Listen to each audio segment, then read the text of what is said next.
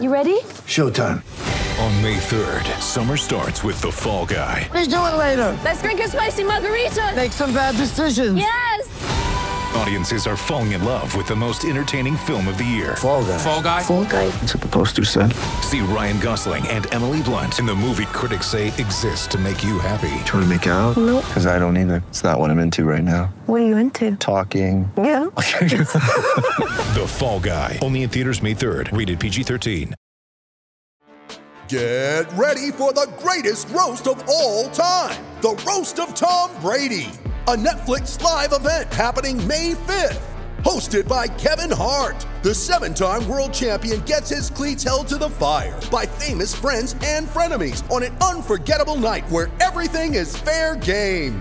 Tune in on May 5th at 5 p.m. Pacific time for the Roast of Tom Brady, live only on Netflix. With threats to our nation waiting around every corner, adaptability is more important than ever. When conditions change without notice, quick strategic thinking is crucial. And with obstacles consistently impending, determination is essential in overcoming them. It's this willingness, decisiveness, and resilience that sets Marines apart. With our fighting spirit, we don't just fight battles, we win them. Marines are the constant our nation counts on to fight the unknown. And through adaptable problem solving, we do just that. Learn more at marines.com.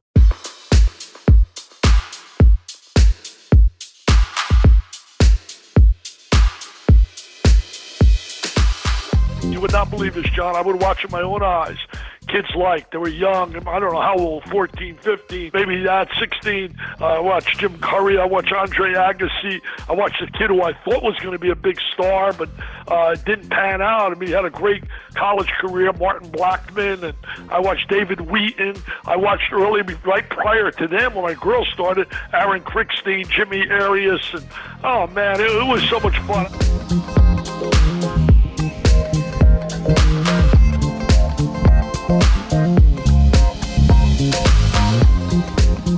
Everyone, John Wertheim here. It's this week's Sports Illustrated, SI.com tennis podcast. We have a special guest this week, Dick Vitale. You know him, of course, from college basketball broadcasting on ESPN. His passion for hoops, I would say, is rivaled by his passion for tennis. He is a huge fan of the sport. He plays himself. He has daughters that play. He'll talk about all of that coming up. I don't anticipate doing a lot of talking on this podcast. This is almost like a week off for me. But as passionate as Dick Vitale is about tennis and basketball, he's also passionate about raising funds for pediatric cancer research. He's having his annual gala May 13th at the Ritz Carlton Sarasota. We've covered his event in the past in Sports Illustrated. This year, it's May 13th next week at the Ritz Carlton Sarasota.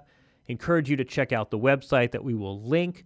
But Dick Vitale is a tremendous guest. We need to get some tennis pet phrases, some get a TOs, some diaper dandies, some PTPers. We need some of that for tennis.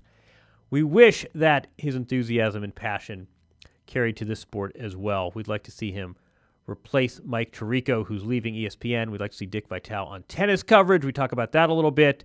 Without further ado, you won't be hearing much from me for the next half hour. We turn it over. Glad he was able to join us. Dick Vitale, welcome. I appreciate your doing this. Thanks, thanks so much. No, we, uh, no problem. We've had a lot of requests to have you on, so I'm glad we uh, we hooked this up because uh, you have a reputation out there, a damning reputation as being a big, big tennis fan. So uh, thanks, thanks for talking some tennis with us. I appreciate that. Uh, no problem.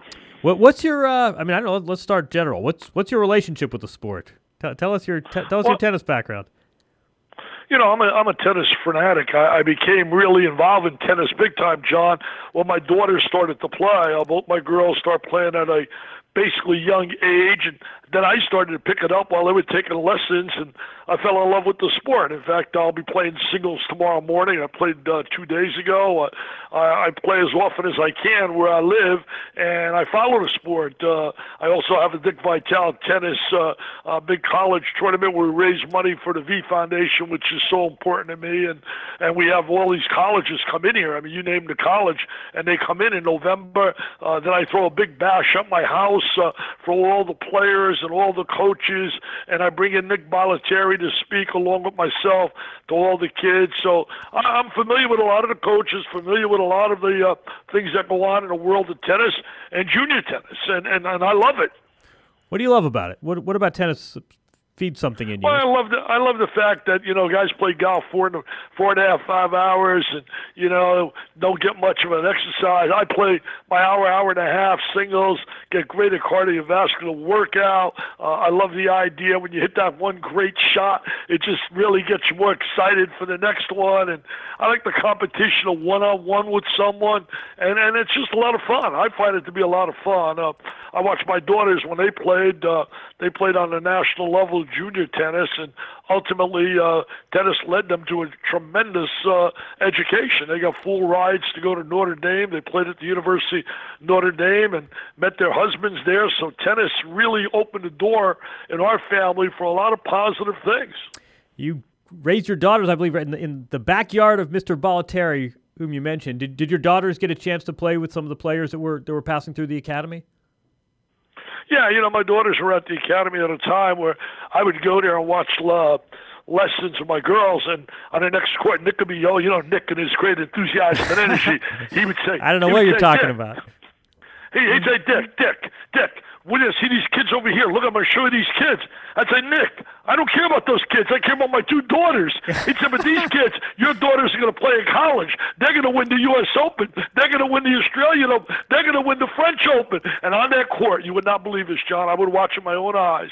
Kids like, they were young. I don't know how old, 14, 15 maybe at 16. Uh, I watched Jim Courier. I watched Andre Agassi. I watched a kid who I thought was going to be a big star, but uh, didn't pan out. I mean, he had a great college career, Martin Blackman, and I watched David Wheaton. I watched early, right prior to them when my girls started, Aaron Krickstein, Jimmy Arias, and oh man, it, it was so much fun. I'd go down there. I remember one time I'm doing my first book I ever did with Curry Kirkpatrick. And Curry and I sitting in my yard and we talking and talking and talking. Finally, I just got bored, man. I said, Curry, I, I, I don't want to talk anymore about my career and all. Let, let's go watch some tennis. So where we going? He, I said, I said Bollettieri's. He's a Bollettieri. I don't want to go there. They're going to tell me all about these great young boys. I said, Curry, there's a girl there I want you to see. I've never seen anything like this girl. He said, Dick. So we went down there. And Curry ended up, I believe, doing a major story on her. It was Monica Seles. And I will never forget Nick. He comes over to me. He said, Dick, you should see her. She's, and I knew she might have been on 12 or 13. Unbelievable potential. He said, I'm going to show you something. And he called over on the court about five or six young ladies that were playing on the tour. I mean, they were like 50, 40, 60. I don't, I don't remember their names. I think it was something like maybe Susan Sloane and Kathleen Horvath and those kind of young ladies, good players. And he talks to Monica's father, and he says to me, "Watch this, watch this." I told the pros to hit their second serve. Dick, he goes, I guarantee they don't hit a second ball. Watch this. They hit the second serve, and Monica Ripman winner after winner. Then I'll never forget, right after that, Nick gets all upset because she's been on the court so long, she's working so hard. And he said, Look, that's it. It's about 98 degrees. That's it. She's had enough, he told the father. She said, She's had enough. We turn around 20 minutes later, we hear bam, bam, bam. And we look, and it's Monica Seles by herself hitting on the wall in 90 some degree weather after working out for three hours. Now, if that's not, I do a lot of motivational speaking across the country. Now, if that doesn't inspire you to greatness and how she became great, it just didn't wake up. That's a great story. I, I don't know where to even go. I we got Nick. We got Nick Bollettieri and Dick Vitale both speaking at the same place. We got Curry Kirkpatrick. We got Martin Blackman, who, uh, as you know, is now may may not have made it as a tennis pro, but has a tremendous impact with the USTA. That's a great Monica Seles story. I, I'm curious though, how did you do as a tennis dad? How did I uh, do as a tennis dad? You, you watch your I daughters play. I stayed away from matches as much as I could. I watched practice. I matches. Oh, it churns your stomach, man. It's worse than coaching. Watching them when they're up five two, let's say, and now all of a sudden it's five four, and that's oh, it just drives you nuts. My daughters played in an era where there was so many good top notch players up on top that we realized after a while, my daughters were realistic. Uh, they had realistic goals. Their goal was to be able to go to a first class college, get a free education, and really it wasn't free because if I factor in what it cost me for tennis lessons, it was more than a scholarship. But but the thing is this that we loved it because they learned how to compete, they learned about discipline, and we see it as a positive in their lives. Uh, they married two quality guys. My one son-in-law was a quarterback at Notre Dame. Today he's the youngest sitting uh, United States Circuit Court judge in the state of Florida. My other daughter married a lacrosse player at Notre Dame, and today he's uh, an outstanding, got a tremendous practice as a hand, shoulder, elbow surgeon. And I really believe all of this ties in with tennis because it taught them discipline, it taught them about character, it taught them about quality. If you handle it the right way, John, as you know, there are a lot of parents, unfortunately, they want their kids to find, defined, defined by the word tennis. We used to tell our kids, tennis doesn't define you. It's a little part of your life. It's something that you like to do. You do it. In fact, I gave this little lecture I'm talking to you about just yesterday. I have five grandkids. One of them is a tremendous lacrosse player on a national level at his age, but the other four are all nationally rated tennis players. And just yesterday, they're showing me what Nadal's done, what Djokovic has done, and I said, look, I don't care about those. You can't talk about it. You're not going to be at that level. So let's just be realistic here with our goals. But they're very good players. They're all nationally rated in their age groups. We have a 10, we have a 14, we have twins who are 13, and they play um, all major tournaments all over the country, they love it. And they're heading, I think, in the right direction where they're going to be college players. I mean, they have services now, which really upsets me. They have these services already in the eighth and seventh grade, rating these kids five star, three star, two star, four star for the college coaches. I'm lucky. My grandsons, for example, are five star players, so it makes it look pretty good. You, you're talking basketball or tennis now? Ba- basketball? I'm talking. No, no, I'm, I'm, talking kidding. For- tennis For, the recruiting services. Ten, John, I, I, I'm so upset. I had a little battle with my daughter yesterday in a nice way. When I say battle, I said, Sherry, they're very good basketball players. They're outstanding baseball players, switch hitters. They little league, they were super. I said, now I see it's all tennis, tennis, tennis. And you know, and I know, if you get into that national level, to be able to compete with the kids you're competing now with, it's almost like every day they go, they two and a half, three hours. In fact, when I get done with you, I'm going down to see my kids train, my grandkids. Oh, that's great. All right, I'm not going to keep you too long then. If that's uh, if if that's your out. Hey everyone, let's take a quick pause and pay some bills. Dick Vitale, of course, is known for his work in college basketball. We're going to talk pro basketball. The NBA playoffs are heating up, and here at the SI Network, we give hoop fans two great shows in one. First, there's Open Floor. Lee Jenkins interviews the most intriguing personalities in pro basketball. And then Andrew Sharp and Ben Golliver sit down once a week and break down the best storylines for these very intriguing 2016 NBA playoffs. Actually, the first round, little rough. Now they're getting intriguing. Anyway, that's all at openfloorsi.com's new NBA podcast. Find it on iTunes, Google Play Music, or at si.com backslash podcasts. I, am curious. I mean, tennis is so different from basketball in that there's, you know, there, there's no uh, there are no teammates that you can. No one's passing up open shots, and there's no no calling a TO, baby. You're not, uh, you know, you're, you're not stopping for breaks. The coach isn't telling you what to do. There's no halftime. Isn't it a much different experience than basketball, where it's just just one on one and and no consultation with anyone other than yourself? Well, you know, I, I think personally, I don't know your feelings. I really think they should allow coaching in tennis. I do. I think they should have somebody that can sit there and, and, and talk and inspire and motivate. I don't see why. Why is that such a dilemma? Why would that be such a problem? I don't understand that. You explain to me. I know you're a tennis lover. Why do they? Why do they deny that from happening? I would say one of the virtues, I'll push back gently and say well, one of the virtues of the game is sort of figuring things out for yourself. And one of the beauties is problem solving, and that dynamic gets a little weird. I mean, the other thing I have when they have these coaches come out on TV, right, for the women's matches that aren't Grand Slams, the coaches come out and it's always a losing player. So you always have a coach, and it's always a man, and he's always yelling, and it's always sort of it's motivating, but it's not the player that's winning. It, it's not a positive look on on TV. And I, I just think Right. the optics of this man rushing out to the stands to sort of tell the loser to get her stuff together um, it isn't necessarily. But, but you know, I mean, I'm I'm certainly open to other opinions as as a uh, as a former coach yourself. I suspect you could do some pretty quality motivating in between sets. Yeah, I think you can. I, I just think that if you handle it the right way and you make sure to coach, hit him with a couple technicals if he gets carried away. I like but that. I, but I, but I, but I really think that would add some. And having a coach, a little more color, a little more excitement to it. But I, I tell you, we just had a, a tremendous tournament here to show how good players are. Right where I live, we had a, a hundred thousand dollar tournament, and these guys came in, and I would say they're ranked maybe from a hundred down. And I'm telling you, it makes you understand.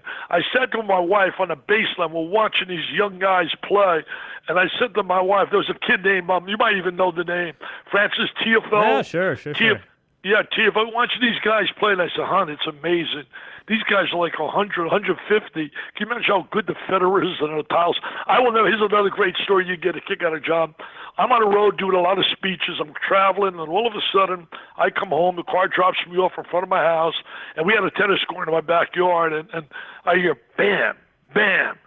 And I said, gee whiz, who could that be? That's not my daughters. They're in college or school. I, that can't be them. I know it's not my wife because she's not that kind of player. Who gives? I walk back there. Unbelievable. I can't believe my eyes. I'm watching, playing with Tim Gullikson coaching, Pete Sampras in my yard with Arias, and they're hitting the ball. And my wife then comes out and she said, Hey, what happened? She said Nick Bollettieri called up, said everybody was bothering Sampras at the academy, he can't concentrate. He called and asked if they could use the court. And I said, Of course. And then he, he practiced there for a while. I used to go watch him. And I'd stand at the net and watch his serve. And I'd say, Oh my God, how do you get that thing back? It's unreal. And then he won this is a funny story. He won the US Open right after that. And I'm up at there and I went to the US Open and I see him walking by. I said, Peter, come over here. I said, Peter, Where's my check, man? Where's my check? You practice in my yard. You practice, but but tennis has always excited me. Uh, uh, uh, I love it. I remember one time taking a couple of buddies of mine to go down and watch uh, uh, Seles hit with Agassi. Uh, man. I went went down there and they couldn't believe it. Uh, guys like Hal McRae, baseball player, Bob McAdoo. When that's a, what was Max a, a big tennis He's a player, His daughter yeah, is. yeah. His daughter's a terrific player. He was a great player with basketball. Was a great player. I don't mean good. I mean great. Billy Knight. Remember Billy Knight? Yeah, Billy Knight could play Memphis, uh, Oh, Memphis he could- GM. He could he Indianapolis could play guy. tennis. Who uh, He- non he non non John Lucas division? Who's the best uh, basketball tennis crossover? You think? I mean, John, John Well, Lucas. John Lu- John Lucas a class by himself, right? Lu- Lu- Lu- Lucas was off the charts Yeah. for what he did. What he did, and I tried to share that with my daughter, about my my grandsons. I said, "Look, he played basketball. How did he play? He was the number one player in, in, in, a, in a country. He got drafted number one, and yet he won the NCAA Yeah. championship in, in tennis. That's amazing." And I sat with John one time, and I asked him, "How did he do that?" And he broke down his schedule. He said during basketball season, it would be basketball, but he'd find time every day to hit for about an hour, hour and a half. Then reverse that scheme when it was tennis season. He'd do his tennis full time and find an hour, an hour and a half to shoot, to handle the ball in basketball. So you could do it with this one. I think one of the one of the real sad things. I took my kids to Wimbledon. And I became, by the way, grandfather of the Yeah, year. seriously. If, if you were in my house right now, because I'm looking at it right now, if you were in my house in my office, there's a picture. We get to Wimbledon. I took all 11 of my family, five grandkids, my son-in-law's daughters. We got about two, three years ago.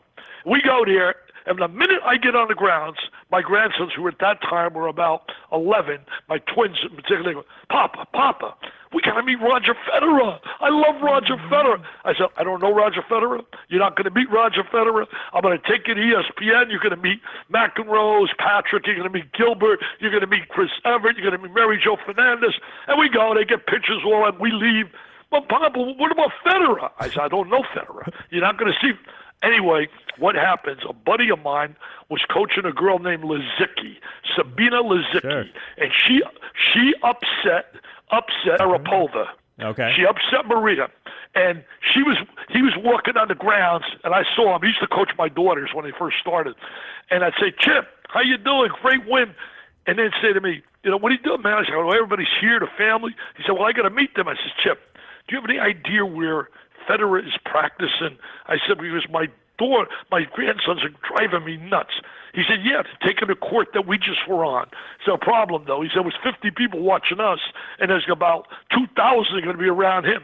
I said, oh, that ends that story. And then he looked and he said, what do you, give me that thing you're wearing. I was wearing an ESPN. He said, Dick, you could go anywhere with that pass, anywhere. I said, but it's not me. I said, my grandson. I said, put him close to you and just flash that, and you can right on the court. and I did. We flashed it, mm-hmm. and then I'm walking away. He says, do you know Paul Annacone? I said, yeah, I remember Paul played the cat of my daughters. And he said, why are you asked me about Paul Annacone? He said, Paul Annacone is Roger's coach. I said, are you serious? So we go there, and we're on the court, thousands of them. But you know, I tell my grandsons, don't say a word. He's got a big match coming up with Djokovic. I don't want to say a word. And all of a sudden, I make eye contact with Annacone, and he comes over. Dick, I really wish I had more time to spend with you. How's Terry Sherry? But I, I got a, we got a major match, and I said, well, I don't want to bother you, Paul, but I said, any chance when he's done, can he take a picture with the kids? He said, absolutely. And he comes over, my grandsons. If you see this picture I have, it's unbelievable. Their eyes. In fact, you give me a, I want you to text me a phone number, and I'm going to text you the got picture. Mm-hmm. And, and I'm telling you, I became grandfather to the year. And then Roger, I didn't know he knew me. I said, you know, lots of luck, man. I said, well, my buddies, we feel that you're the the best in the business. And he said to me, well, coming from you, it means I said, well, he must know I am. And then then he took all the six balls he practiced with, and he signed them, and he gave them to my two grandsons, and I became Oh grandfather. man, you retired the year. award. The NFL draft was huge for gas mask Google searches. It was also huge for us here at SI. We have three big shows analyzing the aftermath. First, on the clock with Chris Burke, who painstakingly tracked the draft all season long. Then we get MMQB. They have a total wrap up podcast. And finally, draft season, SI's NFL draft miniseries. I encourage you to listen to all the episodes. It's really something we're proud of here. That's On the Clock, the MMQB podcast, and draft season. Find them on iTunes, Stitcher, and now on Google Play Music as well. You've, uh, I, I was thinking, you, you, you probably can't do Australia because of the basketball season. You've done Wimbledon. Have you, have you done the French as well? I did the French, did Wimbledon, the U.S. I've never done Australia. I, at my age now, I'm going to be honest with you, John. I, I, I just can't travel that far. I would love to go there. I I just uh, my daughters went on a safari. Africa I was was going to go with them and my grandkids and all. And last night I told my wife I, I I'm not doing 18 hours. Oh come on, you you're I'm doing uh, you're doing West Lafayette, Indiana. You're doing Stillwater. You you can do you can do a direct flight to Paris. You, well, you, can, you can do hey, buddy, Johannesburg. let- I, but I, it's great talking uh, tennis. But I want to get one thing before I leave. Yeah, yeah, yeah. Something very, something very important to me, John, is raising money for kids battling cancer. Absolutely. I have my big, I have my big Dick Vitale gala coming up next week. We're already sold out. Over 800 people. We'll have over 70 celebrities, including Nick Bollettieri will be there, including Jim Harbaugh, Michigan. We're honoring Urban Meyer. We're honoring, uh, well, the great Robin Roberts from Good Morning America, Bo Ryan, because these people have done wonders in the world of cancer and raising dollars for cancer. And then we're going to give two grants out. We're giving two grants out for two youngsters that lost their lives this year to cancer. One, a girl right here in Sarasota, an accomplished pianist, violinist. I talked to the dad the other day, and I'm telling you, if you heard his voice, how crushing. He lost his girl on March 27th. She was she used to tour all over the world and play at age 12 and 11. You should see the talent. We're going to run a video at the event of her talent, but we're going to do a like a quarter of a million dollar research grant in her name and one in the former uh, coach at Michigan, uh, Lloyd Carr's grandson, Chad Carr. We're going to do uh, uh, it's the same thing for him. He lost his life to brain cancer. So anybody wants to help me, anybody listening, please, you can call this number. We're trying to raise dollars to finance these grants. 941 374 6026. 941 374 6026. And you can help us. You may ultimately save the life of someone you love because only four cents out of every dollar raised for cancer research goes for kids in pediatrics. And that is a crime. And we have a lot of people in South Florida too, and all all throughout Florida. The gala is May thirteenth, correct? Gala's May 13th, Ritz Carlton Resort. Uh, it'll be a great time. We got 70 so, I mean, we got Mike Brey coming, Notre Dame, Bob Huggins, West Virginia, Steve Alford, UCLA. I mean, the list goes on. Sean Miller, Arizona. We got Chris Sabo, the Cincinnati Reds. We got Archie Griffin, two time Heisman Trophy winner. We got, uh, oh my God, Jim Harbaugh's. The, the, the list is on. Nik Wallenda, the high wire. And we got him. We got baseball players, uh, basketball. Fo Jon Gruden's coming. Dan Shulman of ESPN. Uh, uh, people from ESPN. Chris Fowler. In fact, he's going to introduce me, but it's going to be a great night. It's probably now in my life the most important thing in my life to my last breath. I have five healthy grandkids, and I've gotten to know these kids, John. Andy Staples your paper covered it one year, That's and he right. saw the emotion involved. Uh, uh, I I get to know a lot of these kids and their families. I, they feel part of my family, and I'm telling you, we've had 12 12 kids with us over my 10 years of my gala who have either been with our gala or their families were who have lost their lives to cancer. And that's all because there's not enough dollars for research. People can also learn more if they go to dickvitaleonline.com. We're gonna put all hey, that man, I appreciate you having me on. You are the grandfather of the year. You are awesome, baby. I, I want to know though. Last question. There's a vacancy now with Mike Tirico leaving. I think you need to cover some tennis. All seriousness, I think we need this passion for hey, ESPN. Give me doing tennis. I mean, that would throw me out of a boot in one minute with me getting so excited and getting so. We need more of that. They're- You kidding me? We need you. So, they're so low key there. They're so. It was, that was a great forehand. That was a tremendous. Oh my God, the backhand. They're taking the ball. They're taking the ball so early. Look at the serve. Oh my, the serve. She's not getting her toss up enough. She's tossing it to the interior. Hey, the one great thing about Serena Williams, she can absolutely have a bad day with ground strokes, and her serve can get her to the Yeah, top wow. of the mountain. We need you in the booth. I appreciate this. Go watch your grandson hit some balls. This was a lot of fun. Hey, John, thanks, man. Appreciate being on. You do a great job. Appreciate that. Anytime. Thanks, Dick. Take care. All right, that does it for this week. That was our guest, Dick Vitale. Hope you enjoyed that as much as we did. We met him many years ago, and he's always been incredibly generous with his time, candor, and of course has passion to burn, almost irrespective of the topic at hand. We'll have a new guest next week. Pretty soon, we'll be previewing the French Open. Again, I'm John Wertheim. Thanks to our producer, as always, the lovely, the talented Jamie Lasanti, who's doing a lot of work here. Follow me at John underscore Wertheim on Twitter. Subscribe to this show on iTunes, Stitcher, or your podcast app of choice. Hear the whole SI network, the panoply as it were, at SI.com podcasts. We'll do it again next week. Have a good week, everyone. Thanks for listening.